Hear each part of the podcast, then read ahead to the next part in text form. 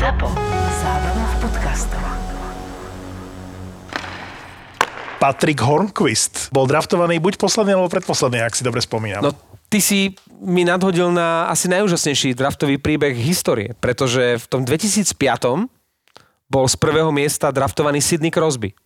Z posledného miesta, z 230. Patrick Hornquist. Ako úplne, že, že kto nám tu ešte zostal? Patrick Hornquist a Sidney Crosby ešte stále hrávajú spolu, keď nie v jednom útoku, tak v presilovkovom útoku, kde Crosby to ako dispečer celé riadi a kde, no poviem to tak ako je, zavalitý Hornquist rozbíja pred brankou a spolu získali v Pittsburghu dva Stanley Cupy. Jeden draftovaný z prvého a jeden z posledného miesta. Pre mňa najúžasnejší draftový príbeh histórie keď sme komentovali uh, s Palom Gašparom majstrovstva sveta, ktoré boli v Rakúsku, v Innsbrucku, predaný jeden jediný reklamný break. V tretej tretine museli sme live komentovať aj všetky zápasy Slovenska. A jediný zaujímavý, ktorý tam bol, alebo jediné zaujímavé meno, ktoré tam bolo, bolo nejaký, už nie krstné meno, ale volá sa Jakopiča. Jakopiča. Jakopiča a povedali sme si, že ako ho dostať do vysielania. A samozrejme, že osud nám zahral do kariet, pretože niekomu tam proste niečo sa stalo s Korčulou a kolega mal to šťastie, ktorý proste mohol za- zakomentovať do živého vysielania a to už je práca, keď tam videli tak brúsi tie korčule pre kustóda slovinskej reprezentácie Anžeho Jakopiču a dal si to. Dal si to, potom zdvíjal ruky ešte 5 minút, že dal to. A ty si, ty si napríklad, Pavle, vôbec e, nevážiš to, čo máš e, v tomto podcaste, tú slobodu. Lebo ty sa zdravíš pasta pičo. A teraz na základe tohto príbehu, či si to vôbec vážiš, že sa môžeš na, na začiatku každého podcastu pozdraviť pasta pičo a vlastne nikto ti nič nevyčíta. Tuto chlapci, ktorí komentujú v televízii hokej, sa po 100 rokoch dočkali trochu radosti a ty to máš nevážiať si všetky tieto veci na začiatku každého podcastu. Budeme to mať na tričkách, lebo plánujeme merch, ktorý. Pasta pičo A je. pasta pičo bude nápis na tričku. Ja dúfam, že keď, keď bude príjemná bavlna a keď sa to dostane do povedomia, že že toto sa dostane do uší a očí samotného pastrňáka a že si jedného dňa z nášho merču objedná tričko pasta pičo a Ne, ako nosí tie kvietkované tie, tie, tie svoje obleky, My mu že to raz bude mať, že pasta pičo a proste to sa raz stane tak slávne, jak... No, chlapi, nahrávame, neviem, 40 minút, ale zatiaľ sa z toho nedá použiť asi nič, takže poďme, poďme nahrávať. to dáme celé. no. Z tohto asi nič nepoužijeme. Chlapci, my sa už dneska neopustíme. Je pol 11. my kým toto donahrávame, bude 12.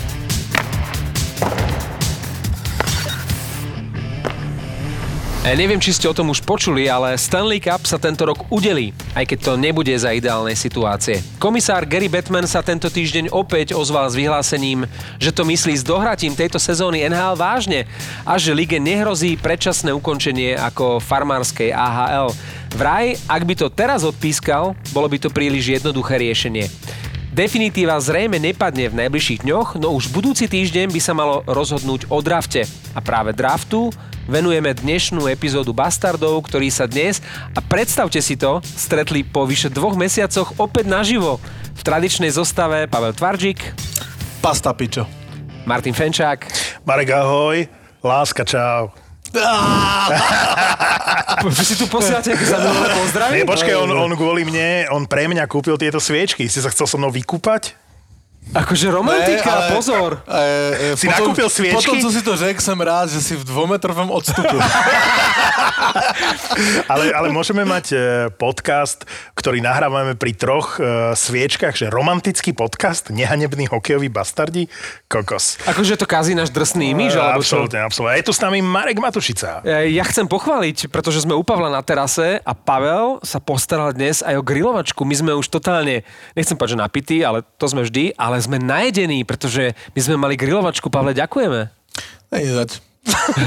Môžeme odteraz e, každú epizódu nahrávať u teba na terase tu? Samozrejme. Hej. Pokud žena povolí, Môžeme tu nahrávať teraz každú epizódu? Dovolí, takže povie sa, žena vypila trošku moc vína. tak chlapi, viete čo? Po dvoch týždňoch si normálne naživo štrngníme, lebo toto sa nám naozaj dlho nestalo. Zdravíčko, chlapi. Čaute. Čau. Čau. zdravíčko. Palinko, čau. Palinko nám nahráva každý Čauko. náš podcast, takže na zdravie, ja som rád, že vás vidím. Pôvodný termín tohto ročného draftu bol 26. a 27. jún v montrealskej arene Bell Center. Ceremoniál už v marci s predstihom zrušili a v tejto chvíli je jasné, že sa bude konať len virtuálne. To znamená, že budeme svetkami priam historického okamžiku. To sa už ďalších 100 rokov nemusí zopakovať, že to bude len online. Návrh je, aby sa draftovalo už 5. a 6. júna, čiže ešte pred prípadným skončením tej aktuálnej sezóny. Už minule sme hovorili o tom, že generálnym manažerom sa to príliš nepáči, ale opäť sme pri tom čase. Ten kalendár bude v lete poriadne našlapaný a draft zase nemôže byť príliš neskoro. Zásadne totiž môže ovplyvniť súpisku každého mužstva. Čo s tým? Pre NHL je v tejto chvíli najdôležitejšie, aby udržala nhl v povedomí ľudí a draft a jeho celá podstata, zmysel a princíp je sekundárny. Pre nich a pre Garyho Batmana, teraz hovorím, a ľudí okolo, je podstatné, aby sa o NHL hovorilo. Co by se reálně stalo, kdyby ten draft vypustili jeden rok? Stejně O, jak... Počkaj. Akože, mo- moment. To si sa naozaj opýtal? Toto, toto Gary No. Batman už vie? Tento tvoj názor? No a, a, a co, by, co by se stalo reálně? Ja neviem, zavoláme, máme číslo na Alexisa Lafreniera, No. ktorý má byť jednotkou draftu, že čo si o tom Ne, myslí. ne, ne, to se posune o rok, jakože co je na tom? Počkaj, akože teraz Steve Eiserman, ktorý si brúsi zuby na Lafreniera ako na draftovú jednotku, že by som povedal, že Steve, vieš čo, ozvi sa o rok, tento rok nebude draft, hej? No dobré, ale, ale Ale nie je to jak so školou? Že ja tiež som mal názor, že čo sa udeje, keď sa anuluje tento ročník. A zrazu som zistil, a že... nebyly taky diskuse? No Že boli, sa- no, ale pochopiteľne, že tu máš nejakú generáciu v predškolskom veku, ktorá mala ísť do prvého ročníka. to Dobře, znamená, ale čo, že postavíme nové chodili. škôlky? Jakože, co, by, co by to pro nhl znamenalo? Toto nie je reálne. Ako nápad to nie je zlý, možno, ale ten draft bude. Takže kedy a ako to ovplyvní napríklad to, či sa bude hrať, lebo teraz si predstavte to, čo povedal Martin, že draft znamená, že rozhovory s tými hráčmi a to všetko okolo trvá približne mesiac. Takže už len z tohto marketingového hľadiska je veľmi dôležité pre nhl a pre Garyho Batmana, aby v júni celý jún, keď budú, ja neviem, karantény, alebo keď sa bude riešiť logistika, ako sa tí hráči dostanú späť do zámoria, hovorilo o tom drafte. Presne preto to chce urobiť. Za tým je len marketing, pretože keď sa na to pozrieš z hokejového hľadiska, tak logiku by malo ten draft urobiť naozaj až po sezóne. Toto bude draft, ktorý vstúpi do histórie. Traja Nemci budú draftovaní v prvom kole. Už v minulom uh, drafte Vlastne Detroit nie vyberal uh, Nemca. Steve, Steve Eiserman tam už bol? Či to už je Eisermanov výber? A Eisermanov výber, ten, eh, ten obranca, ktorý išiel na farmu, hej. Moritz Seider. Zajder, hej? Moritz no. Zajder, tak. A ty mi pomôžeš vlastne s výslovnosťou, lebo najväčší nemecký talent v súčasnosti sa volá Tým Štucle. Štucle. Štucle, to Ja. ST sa číta Ja, ako š, Štucle, hej? ja. Tým Štucle, Herr Stützle? A on by mal Chalani. byť eh, draftová dvojka, trojka. chalani, 17 rokov. Hrá v Delke, ako normálne v nemeckej lige, v Adler Mannheim. V tom istom týme, v ktorom hral aj spomínaný uh, Moritz Zajder. Čiže tým, nemecký tým Adler Mannheim je schopný vychovať dvoch hráčov, ktorí dva roky po sebe budú v top desine NHL draftu. V tom nemeckom hokeji a špeciálne v Adleri Mannheim niečo funguje. To znamená... Mannheim bol eh, niečo Ale- také vždy v Nemecku, ako u Ale nás že to je Trenčín. To je skvělé. Podle mě to je jakože z mezinárodního hlediska, to je perfektné. Že jak, jak bylo dobré, jak se ta úzká špička rozrostla o Finsko, jak byli konkurenceschopní, jak se rozrostla o Švýcarsko. Pro mezinárodní hokej to je jenom plus. Chlapi, vy hovoríte o finalistoch eh, posledného olympijského turnaja. Ale vtedy sme si mysleli, že je to proste Náhoda. zábles, že je to náhoda, že to proste tak vyšlo. To znamená, že ak takto my budeme prešlapovať eh, na jednom mieste, Švajčiari a Nemci nás už dávno predbehli, prepač Pavel, hovorím o Slovákoch. Ale naozaj bez tých peňazí to nejde. Velký příklad je můj Třinec. Jakože Třinec je na Českou ligu úplně že nad poměry. Já vím, že tam jsou třinecké železárny, oni do toho pumpují prachy, ale v Třincu je nová hala, ve Fritku místku je nová hala, což je Bčko Třince, které hraje první ligu. To znamená, oni si ty hráče točí mezi první a druhou ligou. Mladé hráče si točí, že když nehraje v Třinci, tak aspoň hraje první ligu v, ve Fritku místku. V nové hale Polárka, nádherná hala, kterou by se nemusel stydět žádný extraligový klub za ní. Mládežníci mají postavenou novou tréninkovou halu, mají starou halu, kde hrál kdysi Třinec, to znamená na Třinec malej jsou tři ledové plochy, kde se furt střídají hokejisti, hrají na špičce prostě plné haly, ty děcka to vidí a chtějí hrát ten hokej a chodí do toho klubu a mají plné přípravky, žáci a tak dál. Tam třeba ta silná generace roste, hej, ale má na to podmínky díky majitelům, kteří do toho dávají velké prachy. A o tom to je. A to může být příklad třeba z Mannheimu třeba. Čiže nebo... peniaze, podmienky a vzory. Okrem spomínaného Štycleho, ktorý bude obrovskou hviezdou NHL, A obrovským problémom pre komentátorov. Áno, áno, Vieš si predstaviť, ako ho oni budú volať chudáko, chudáci? No, dokonca si myslím, v tejto súvislosti chcem povedať ešte jednu vec.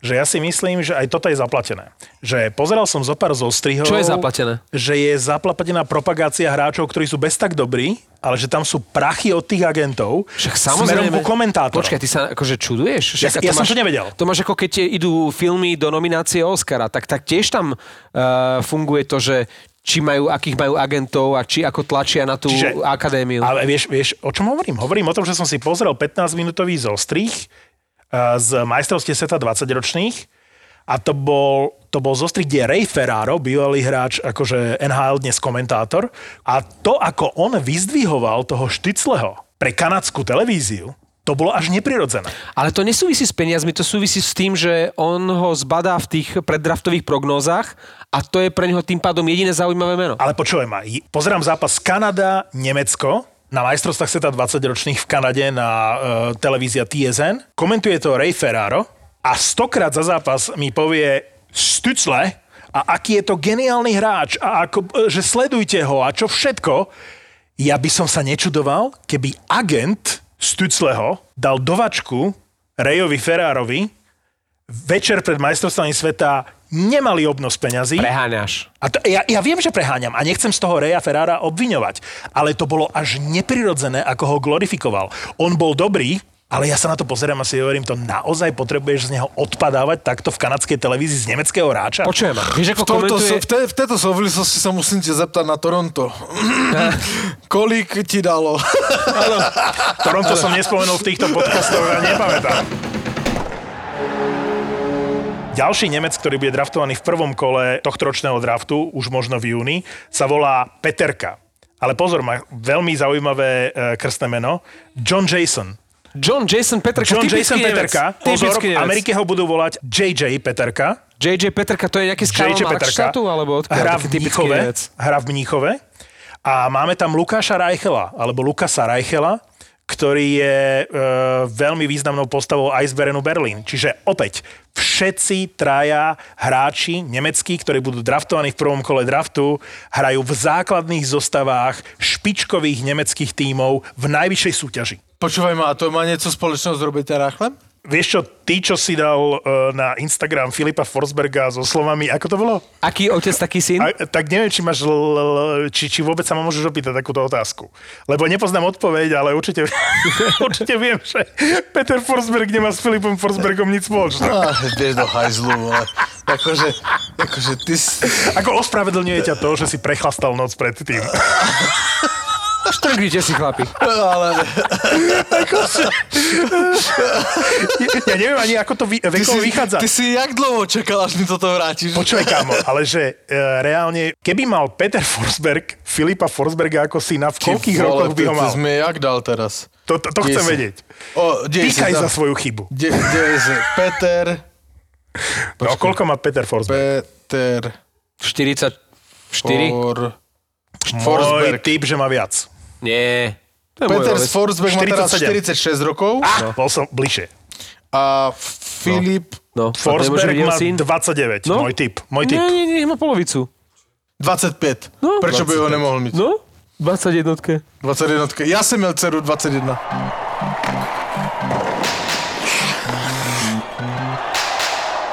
Poďme si dať trošku draftový dejepis. Mohli by sme začať fotkou, ktorá nedávno prebehla internetom a na ktorej bol v skupine hráčov Alexander Ovečkin, Evgení Malkin a okrem iného aj Boris Valábik.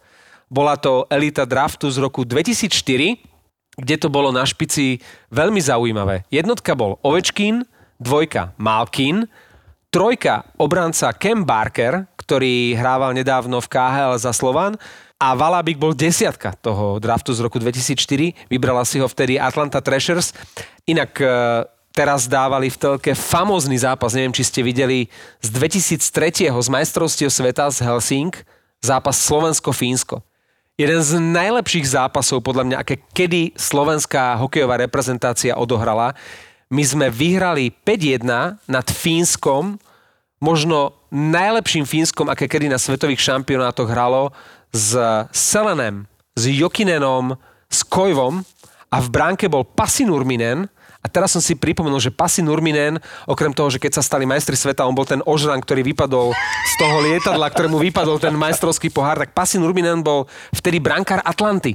A teraz, keď som to pozeral v telke, tak on mal masku Atlanty Thrashers. Tak som si spomenul na Atlantu a na Borisa Valábika, ale to som odbočil. Mimochodom, keď už spomínam Kema Barkera, bývalého obrancu Slovana, tak eh, v tom 2004 boli na 18. mieste Kyle Čipčura, na 22. mieste Lukáš Kašpar a na 23. mieste Andrej Mesaroš. Čiže všetko slovanisti. To bol neuveriteľne, nechcem to prehnať, ale že silný ročník s Ovečkinom a Malkinom na špici. Keď si spomínal tú Atlantu, tak mne vždy napadne Patrik Štefan, to bola draftová jednotka a výber Atlanty práve, Pavle. Par excellence. Par excellence. Par excellence. 99. rok uh, draft Patrik Štefan jednotka, jako druhá, po Romanu Hammerlíkovi. Vlastně oni jediní dva Češi byli jednotka draftová, Roman Hammerlík a Patrik Štefan. A v 99. roce byl i Pavel Brendl, štverka draftu, tehdy byl velmi ovlivněn a sorry chlapci, znovu se k tomu dostanu, Nagánem.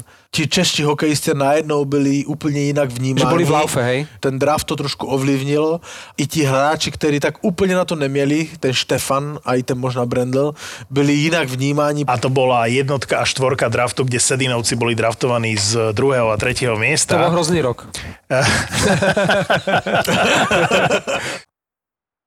Správne si použil Nagano. To Áno. znamená, normálne si využil Nagano na to, aby si mi povedal zaujímavú vec. A to, to sa cení, lebo toto je šanca, že sa to dostane. Že to, že to nevystrihneme. Lebo toto je Pavel, naozaj no? moment, ktorý ma obohatil a hovorím si, OK, inak sa pozerám na toho Štefana, inak sa pozerám na toho Brendla. Aj, aj na Nagano sa teraz inak pozerá.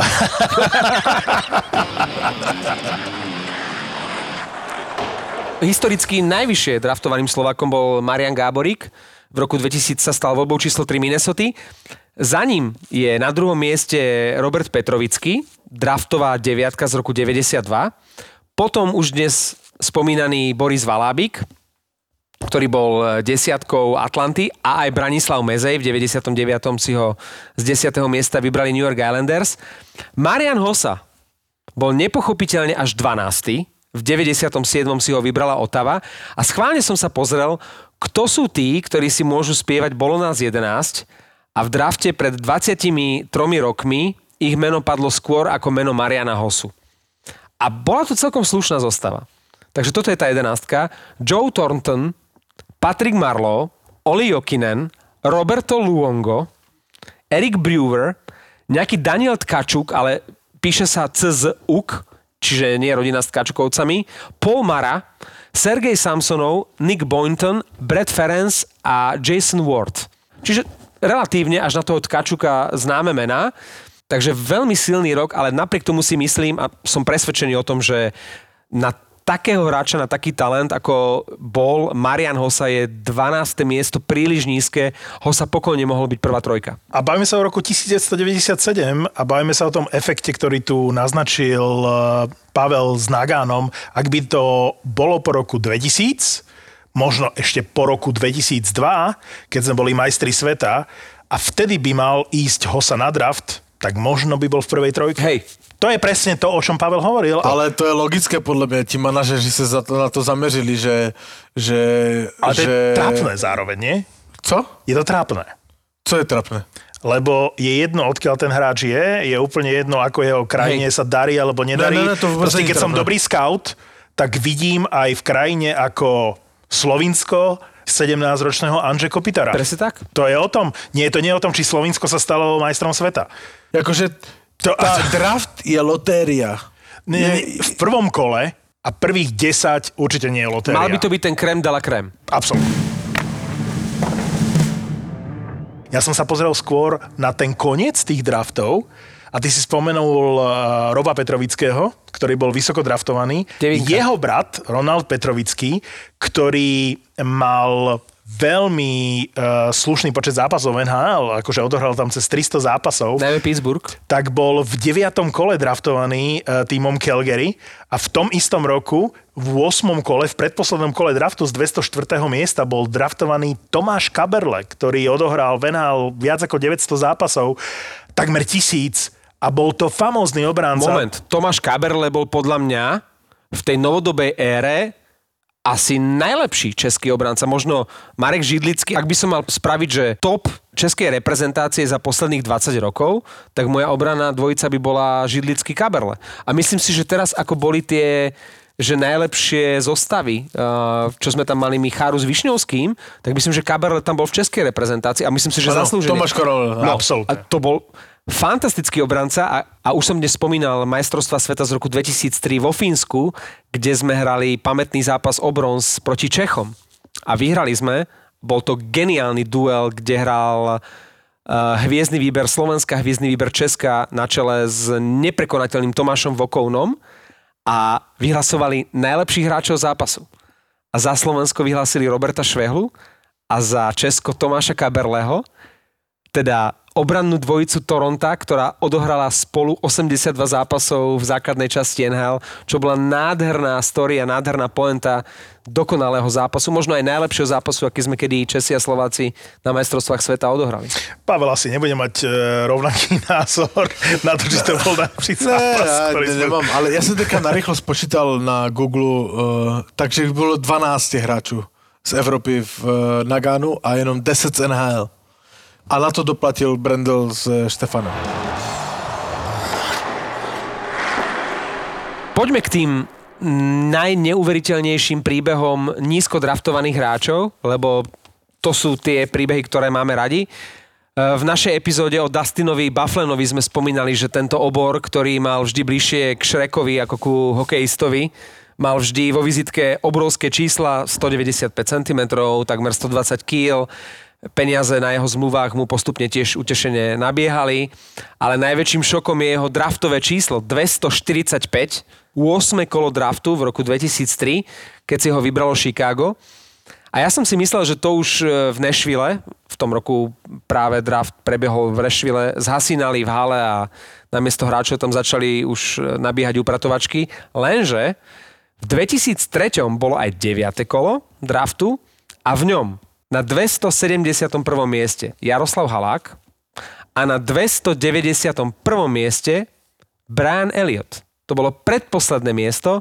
Ja len pripomínam, že dvojica Halák-Elliot v sezóne 2011-2012 v St. Louis získala William Jennings Trophy pre najlepšiu brankárskú dvojicu s najnižším počtom inkasovaných gólov.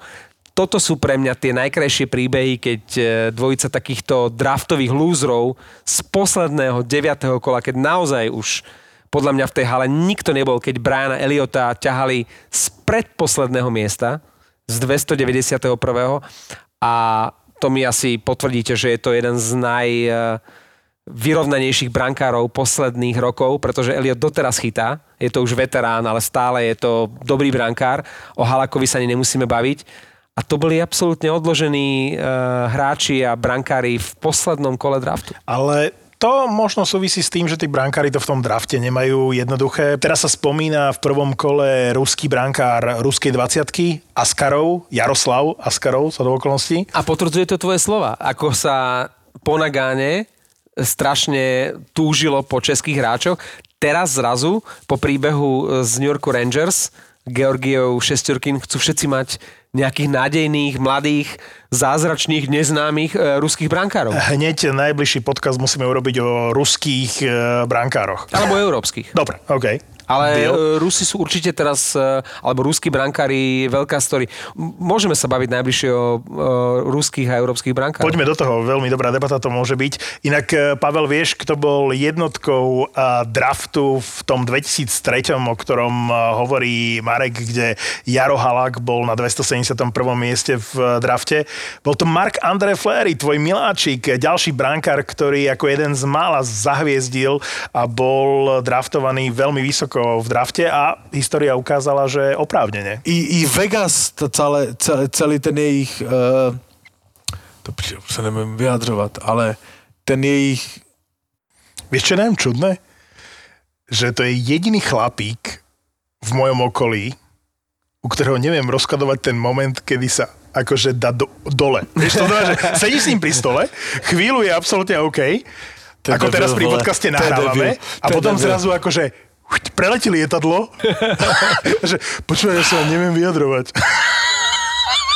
Však ale vedie, akože už e, ideme do, fi- Flery- ideme do finále. uh, Ja som ho mal, Flery ja, som, ja som Fleryho mal najradšej v Calgary. Ale po- Potom chvíľu dlho nič a teraz keď je v Kerovane, tak ho mám úplne že najradšej. Toto sa celé, toto sa celé vystríne do toho. hej, a, a, a kedy nad ním přeletělo to letadlo? Ty. Keď som si preletel tie drafty pred dnešným nahrávaním No. a pozeral som sa len na tie posledné kola, tak som zistil, a asi to nebude žiadna novinka pre nikoho z tých, ktorí počúvajú, ani pre nás, ale to je výsada európskych hráčov. Ježiš Maria. Tam veľmi ťažko nájdeš v poslednom kole alebo predposlednom kole od nejakého miesta číslo 200 v drafte akože ďalej, nenájdeš hráča, ktorý by bol Kanaďan, Američan, mal by za sebou úžasnú kariéru v NHL a povedal by si, pozri sa, ako nízko bol draftovaný. V roku 2011 z 204. miesta Otava draftovala, a inak Otava je fakt dobrá v týchto e, výberoch, e, ktoré nie sú lukratívne. Oni si vyberú a potom ho vymenia, vieš, nejakého dobrého hráča. Máš pravdu, lebo dnes raz za Carolinu. No, Ale z to je? 204. miesta v 2011 si vybrali Ryana de Zingela. Rok 2010, vtedy bol jednotkou draftu Taylor Hall a v šiestom kole zo 178. miesta draftovali hráča, ktorý má k dnešnému dňu odohratých takmer 500 zápasov v NHL a nazbieral takmer 400 bodov. Spomínali sme ho v minulom podcaste a je to Mark Stone. Mark Stone, ktorý teraz zarába nejakých 9 miliónov a bol takto nízko v drafte. Presne tak. A ešte ti spomeniem eh, jedno meno, ktoré nie je Môžeš európske. A vlastne teba to bude zaujímať. Lebo Pavel, je to hráč... Pavle, bude Jose. zaujímať. to taky. Je to hráč San Jose, kámo. Zo 171. miesta. No. V 2014, keď jednotkou draftu bol Ekblad, bol draftovaný Kevin LeBanc v šiestom kole a San Jose ho draftovalo. Myslíš Kevina Labanca? Mhm. Labanc. Takže sa dostávame k tým e, Európanom a naozaj tie závery draftov im absolútne patria, ale za posledné roky len spomeniem, dám Pavlovi slovo, spomeniem mená ako Jesper Brat, e, ktorý bol veľmi nízko draftovaný, Markus Nutivara z Kolumbusu, Ondřeja Paláta musím spomenúť. Ondřej Palát bol takmer na konci draftu, štvrtý od konca. Dnes má 500 zápasov takmer odohratých v NHL, cez 300 bodov. Ondřej Palát, draftovaný z 208. miesta, to je teda akože hamba. Jo, ale jestli mluvíme o těch českých hráčích, kteří urobili terno, to znamená, byli velmi nízko draftovaní a, a urobili výbornou kariéru. Samozřejmě na Dominika Haška nemá, že? O něm nemusíme mluvit. Tak No ale počkaj, je to povedz, ktorý brankár bol- a bol starý a bolo to... jak po starý, páde, jak byl že- draftovaný, byl starý? Ty co piješ? No počkaj, na No to, bol. aký to bol Hašek, e, aký to bol kanón, tak ako, no povedz, Byl, koľka byl bol? draftovaný v desátém kole až 199. Ale v akom veku? Určite nie v 18. Dominik Hašek? No, to nebolo obdobie, že po socíku, že keď to padlo a on išiel v 23, No draftuješ 4. mladé hráče. Láska moja. Hašek bol 199 199. Ty brďo. A nebolo to spôsobené kolo. jeho vekom? Reálne? V 83. roce. 83. V 83. Ok, ok. roce byl Ale to môže byť spôsobené tým, že oni nemali dostatok informácií. Podľa mňa nemohlo byť veľa scoutov na zápasoch ale, Pardubic. ale dám ti příklady, kdy měli dostatek informací a stejně draftovali špatně. Třeba Marek Židlický. Ale to sa bavíme aj u Hašeka, aj u Židlického, a to je prípad aj Višňovského. To pre nich, oni tých hráčov nepoznali a pozreli sa na tie čísla. Hašek bol jeden chudučký, m, pre nich nevýrazný Ale eh, s úplne odlišným brankár. stylem, než ja viem, ja, než sa ale veď chytalo my sme vedeli, čo to je za talent. No, my sme to vedeli. no, no, Židlický to isté. Veď Židlický nebol ani vysoký, ani ťažký. To znamená, že pre nich to nebol vôbec zaujímavý hráč. Buďme radi, že vôbec Židlického draftovali, vieš. No, k Židlickému jenom, že v šestém kole 176. hráč. Si brďo. To Aký to bol fantastický okance. obranca. Ale eh, když jsme u těch českých hráčů, tak vám to musím zmínit. Mini ostravské okénko, A je, lebo to je Pavel Kubina. 970 zá, eh, zápasů v NHL a on byl draftovaný v sedmém kole 179. hráč. A on nechodil s Hingisovou? Pavel Kubina, nevím, ale vím, že teďka prodává auta na Floridě. A nakonec ještě jeden český hráč vám řeknu, Eh, Rádim Verbata, 212, sedmé kolo, 99. rok. A to si mi teraz nadhodil, pretože v tom istom roku, v 99., keď už sa bavíme o tom, že ako odpad si tam tých európskych hráčov nechali, Henrik Zetterberg, 210. miesto v 99. a dve miesta pred Radimom Vrbatom a dve miesta za ďalším Čechom, za Václavom Pletkom ktorý bol draftovaný z 208. miesta Filadelfiou. Teraz, keď dávali uh, zápasy našich v 2002, keď sme získali zlato, tak sme hrali proti Švédom, kde je neuveriteľné Rio to, čo nám robil práve mladý Henrik Zetterberg. Proste obrovský talent a podľa mňa jeden z najlepších Švédov, ak by nebol uh, obmedzovaný zraneniami, tak mohol byť naozaj na úrovni Sundina a um, Forsberga. A to isté, keď už sme pri Zetterbergovi a Detroite sa dá povedať o Pavlovi Daciukovi. 171. miesto v drafte. Jeden z najúžasnejších hokejových čarodejníkov, možno najšikovnejšie ruky, aké kedy vôbec nejaký hráč mal. 171. miesto v 98.